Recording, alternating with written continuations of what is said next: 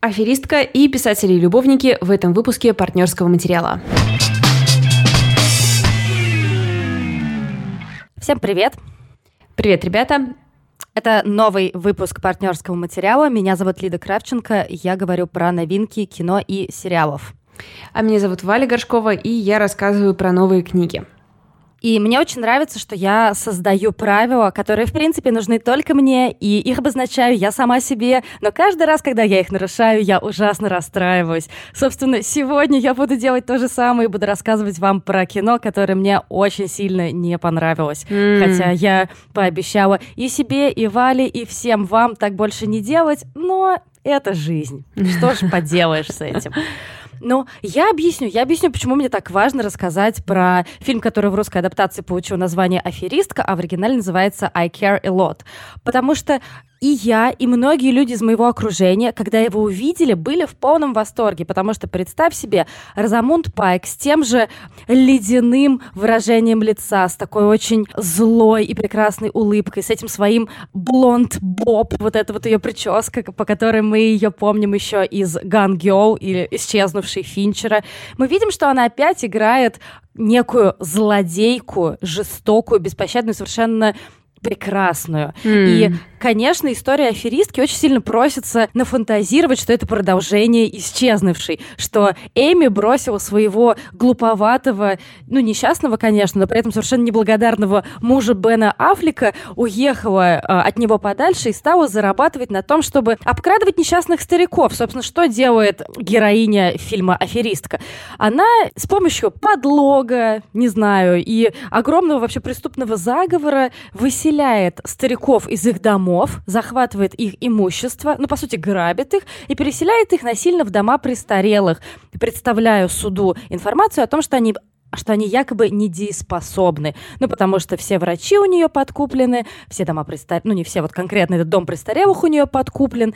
И не жалко ей старичков. Все, чего mm-hmm. она хочет, это разбогатеть и припеваючи жить со своей прекрасной партнеркой одновременно партнершей. Вот так вот я разделила. Ну, партнеркой по бизнесу и по жизни. Вот так вот скажем. Понято. Да, в исполнении Эйса Гонзалес, конечно, это прекраснейший просто дуэт, но меня немножко разбесило, что там был вот этот прием Bisexual Neon. Я не знаю, ты про это видел или нет, но многие угорают, что когда есть какая-то бисексуальная героиня или герой в кино, ага. используется такой неоновый синий-красный свет. Это было и, я не знаю, It's a Sin недавно это было, это было в «Атомной блондинке», «Взрывной блондинке», это есть и здесь. В общем, это смешно. Угу. Ну, как бы. Ну, типа, используется не всегда, в каком-то моменте ты имеешь в виду, да? Просто, это может быть любой момент, я не знаю. Ага. Вот, например, в «Аферистке» она в спортзале занималась. Mm. Но вот этот вот конкретно это сочетание неона, оно mm-hmm. получило название бисексуал неон, потому что вот показывает, что герой или героиня бисексуальны. Ну, короче, это смешно.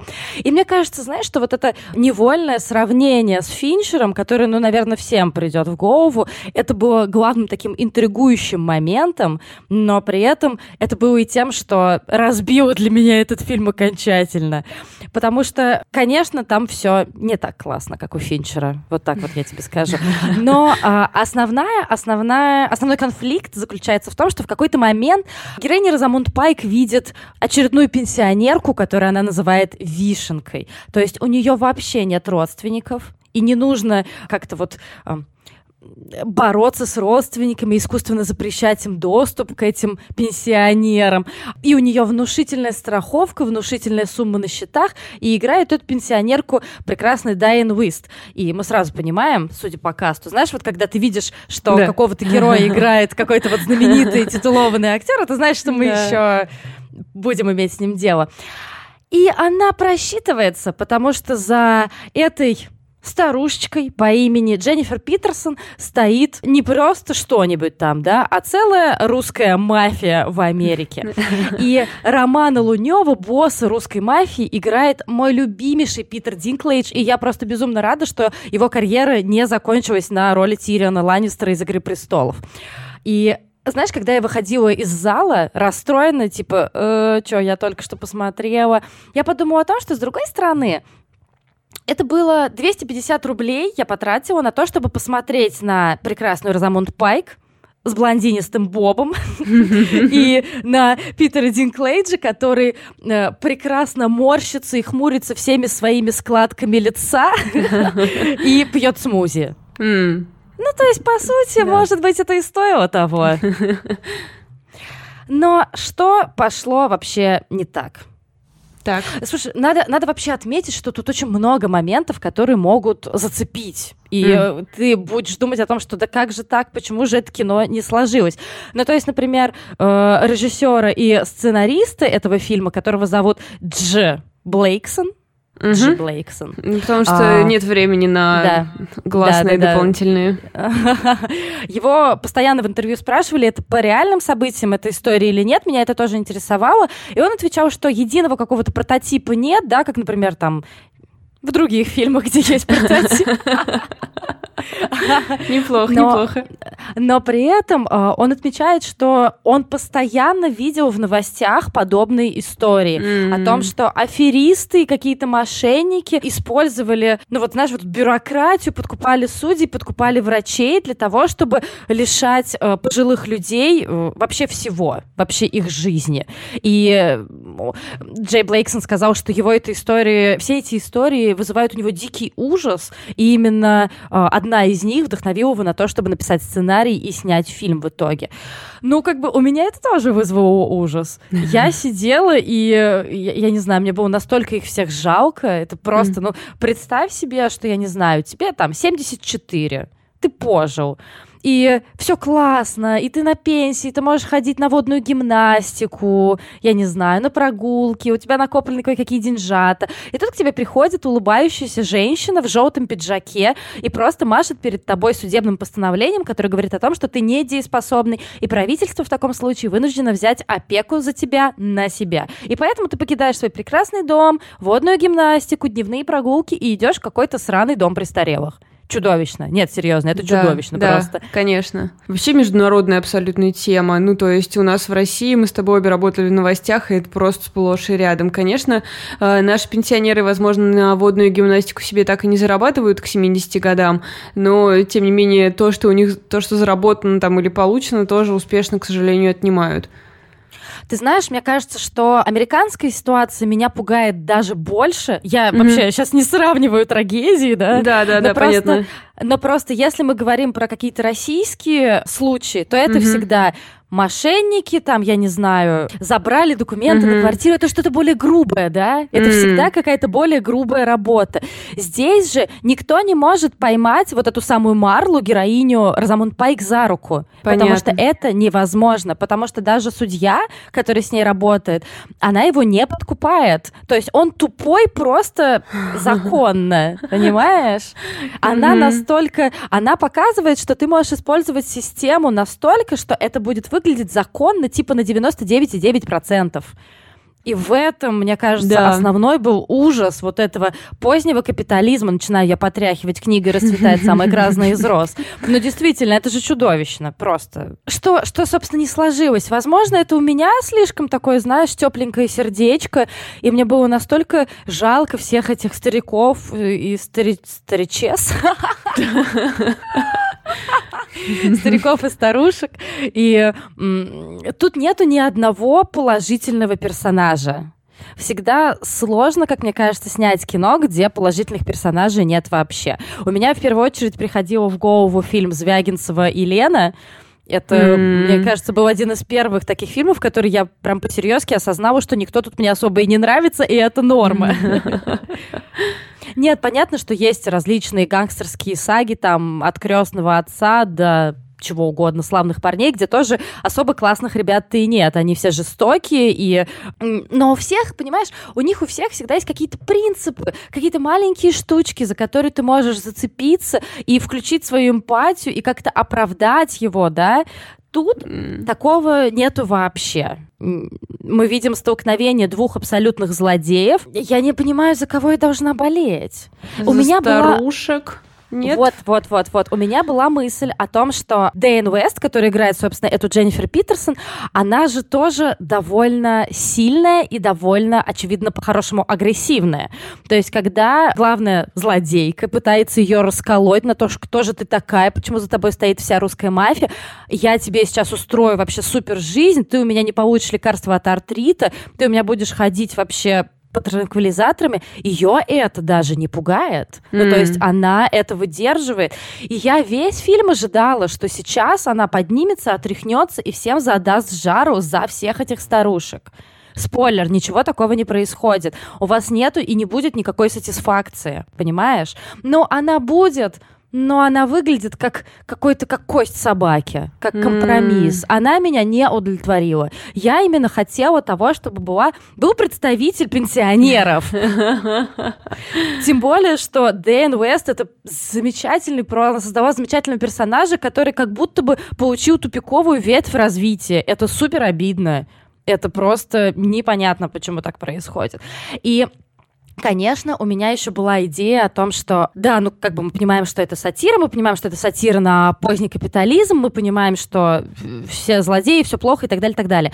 У меня была еще мысль о том, что Розамунд Пайк Э, и гений этого фильма, и гений Розамунд Пайк в том, что создается новый реалистичный злодей.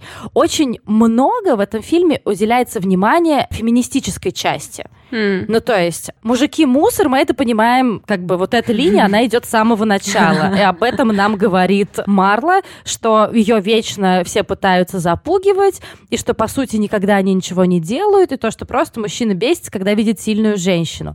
И, по сути, это линия, которой можно было бы посочувствовать.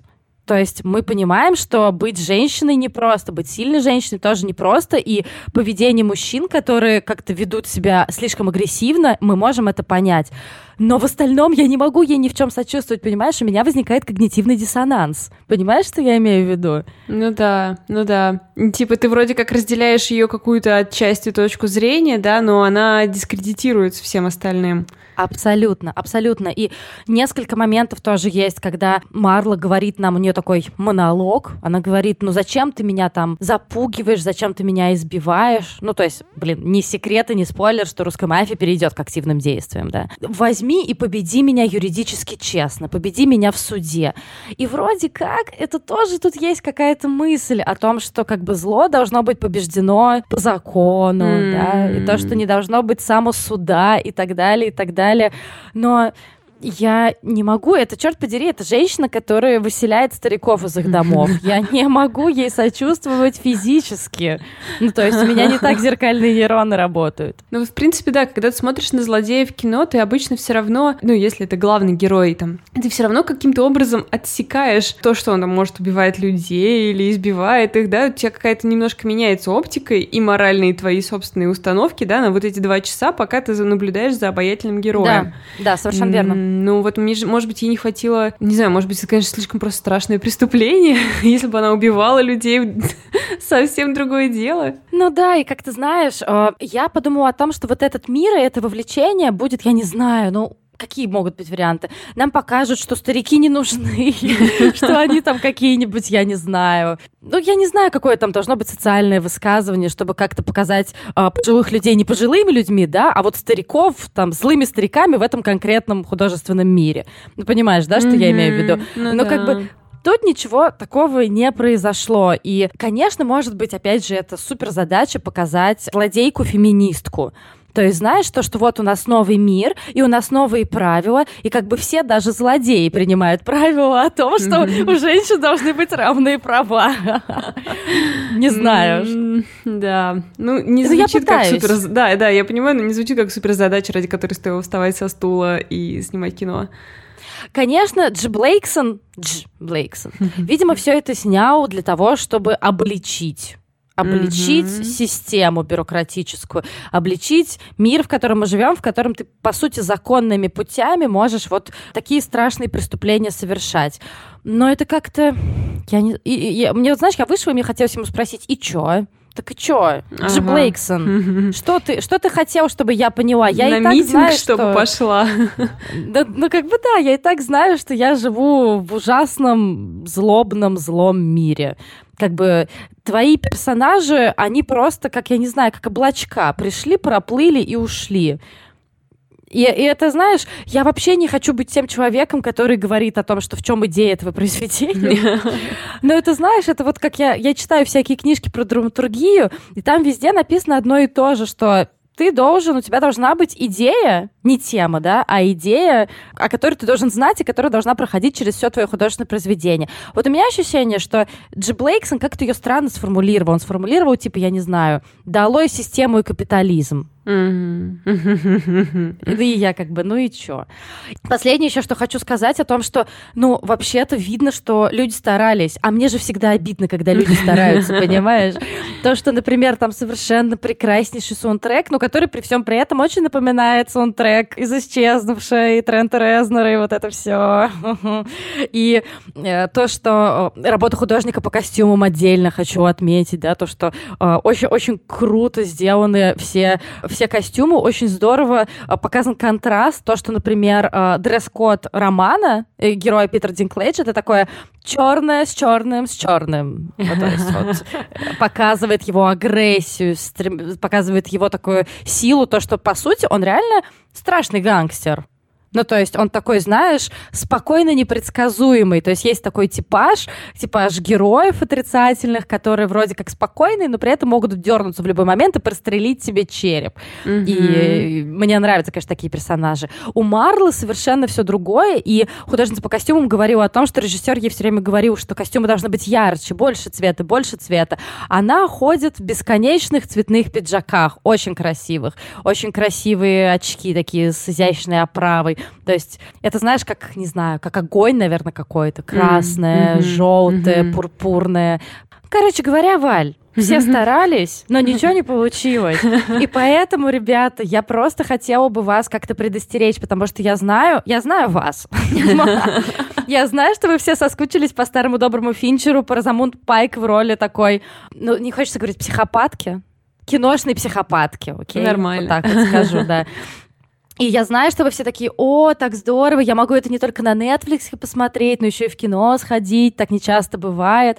Ребят, ну, на ваш страх и риск. Я вам как бы все сказала, да? А вы уж сами решайте.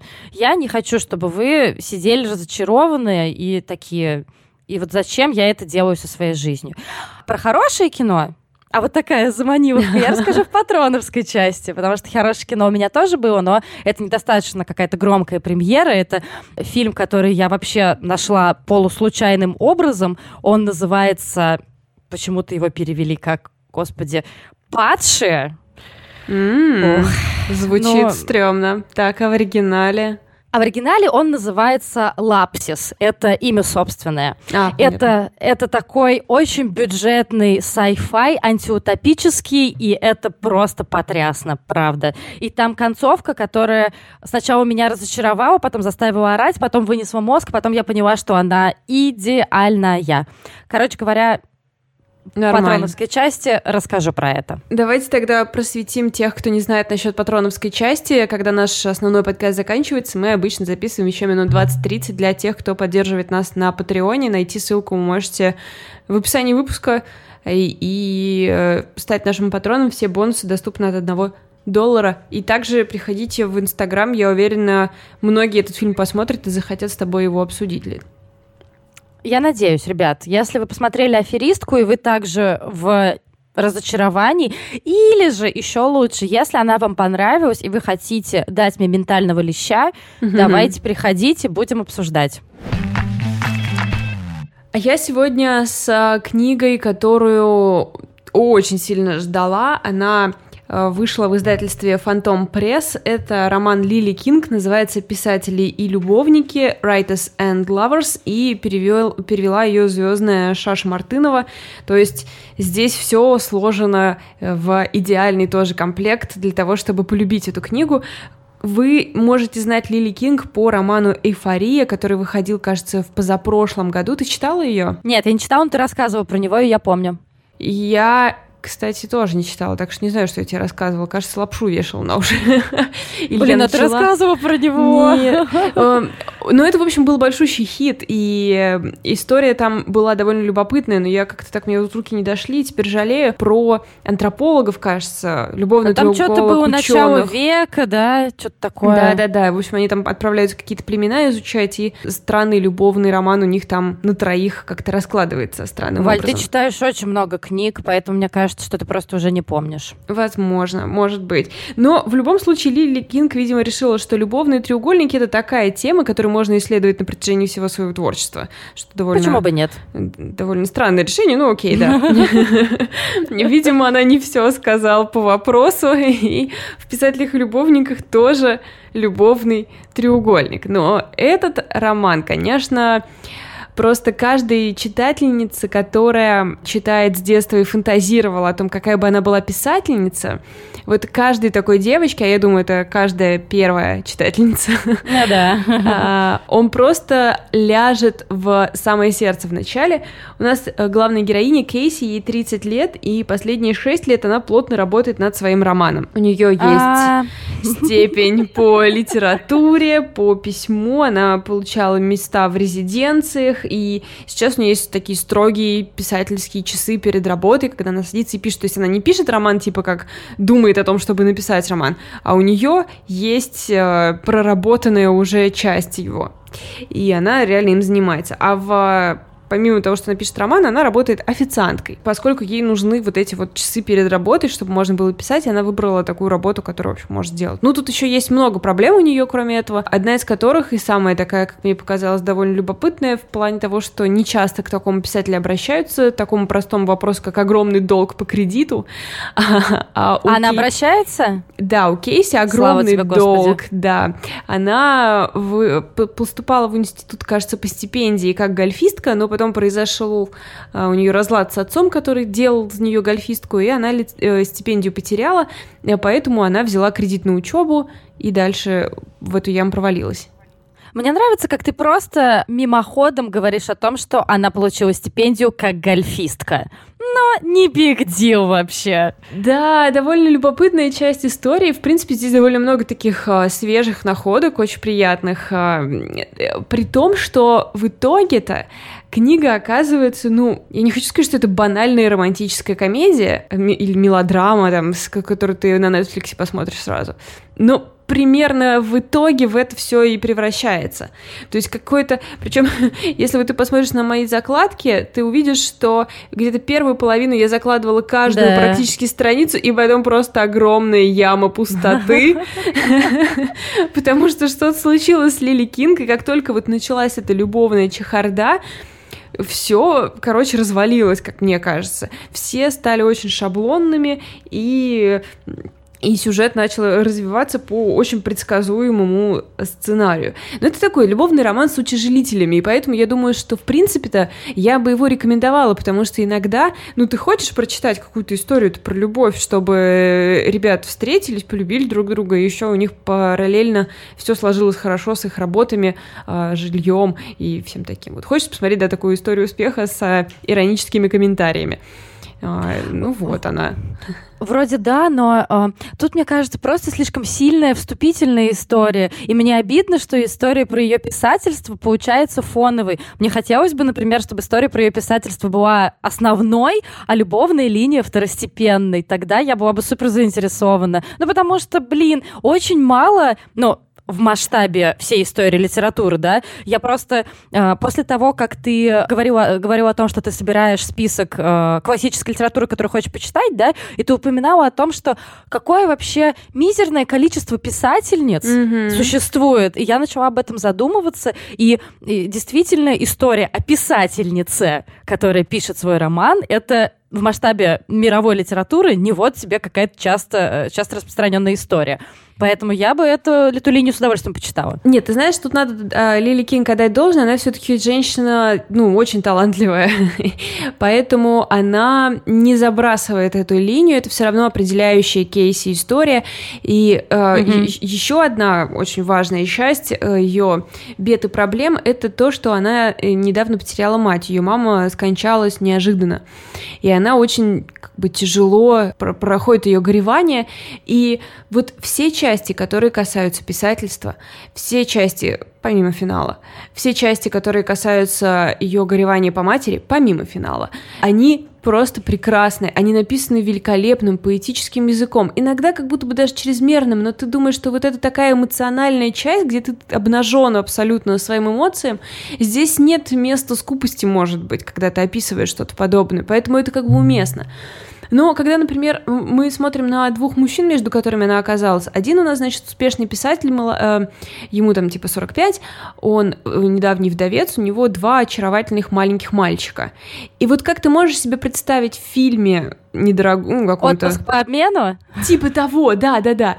Э, ты можешь себе представить его ироническое отношение к детям, их классную химию друг с другом, то, как дети заманивают ее раньше, чем, его, чем он в их кружок, да, ну вот ты, короче, можешь представить себе все вот это, и оно абсолютно идет по этому сценарию. Я была так удивлена, когда это произошло спустя полкниги, мне казалось, я читаю что-то гораздо более серьезное.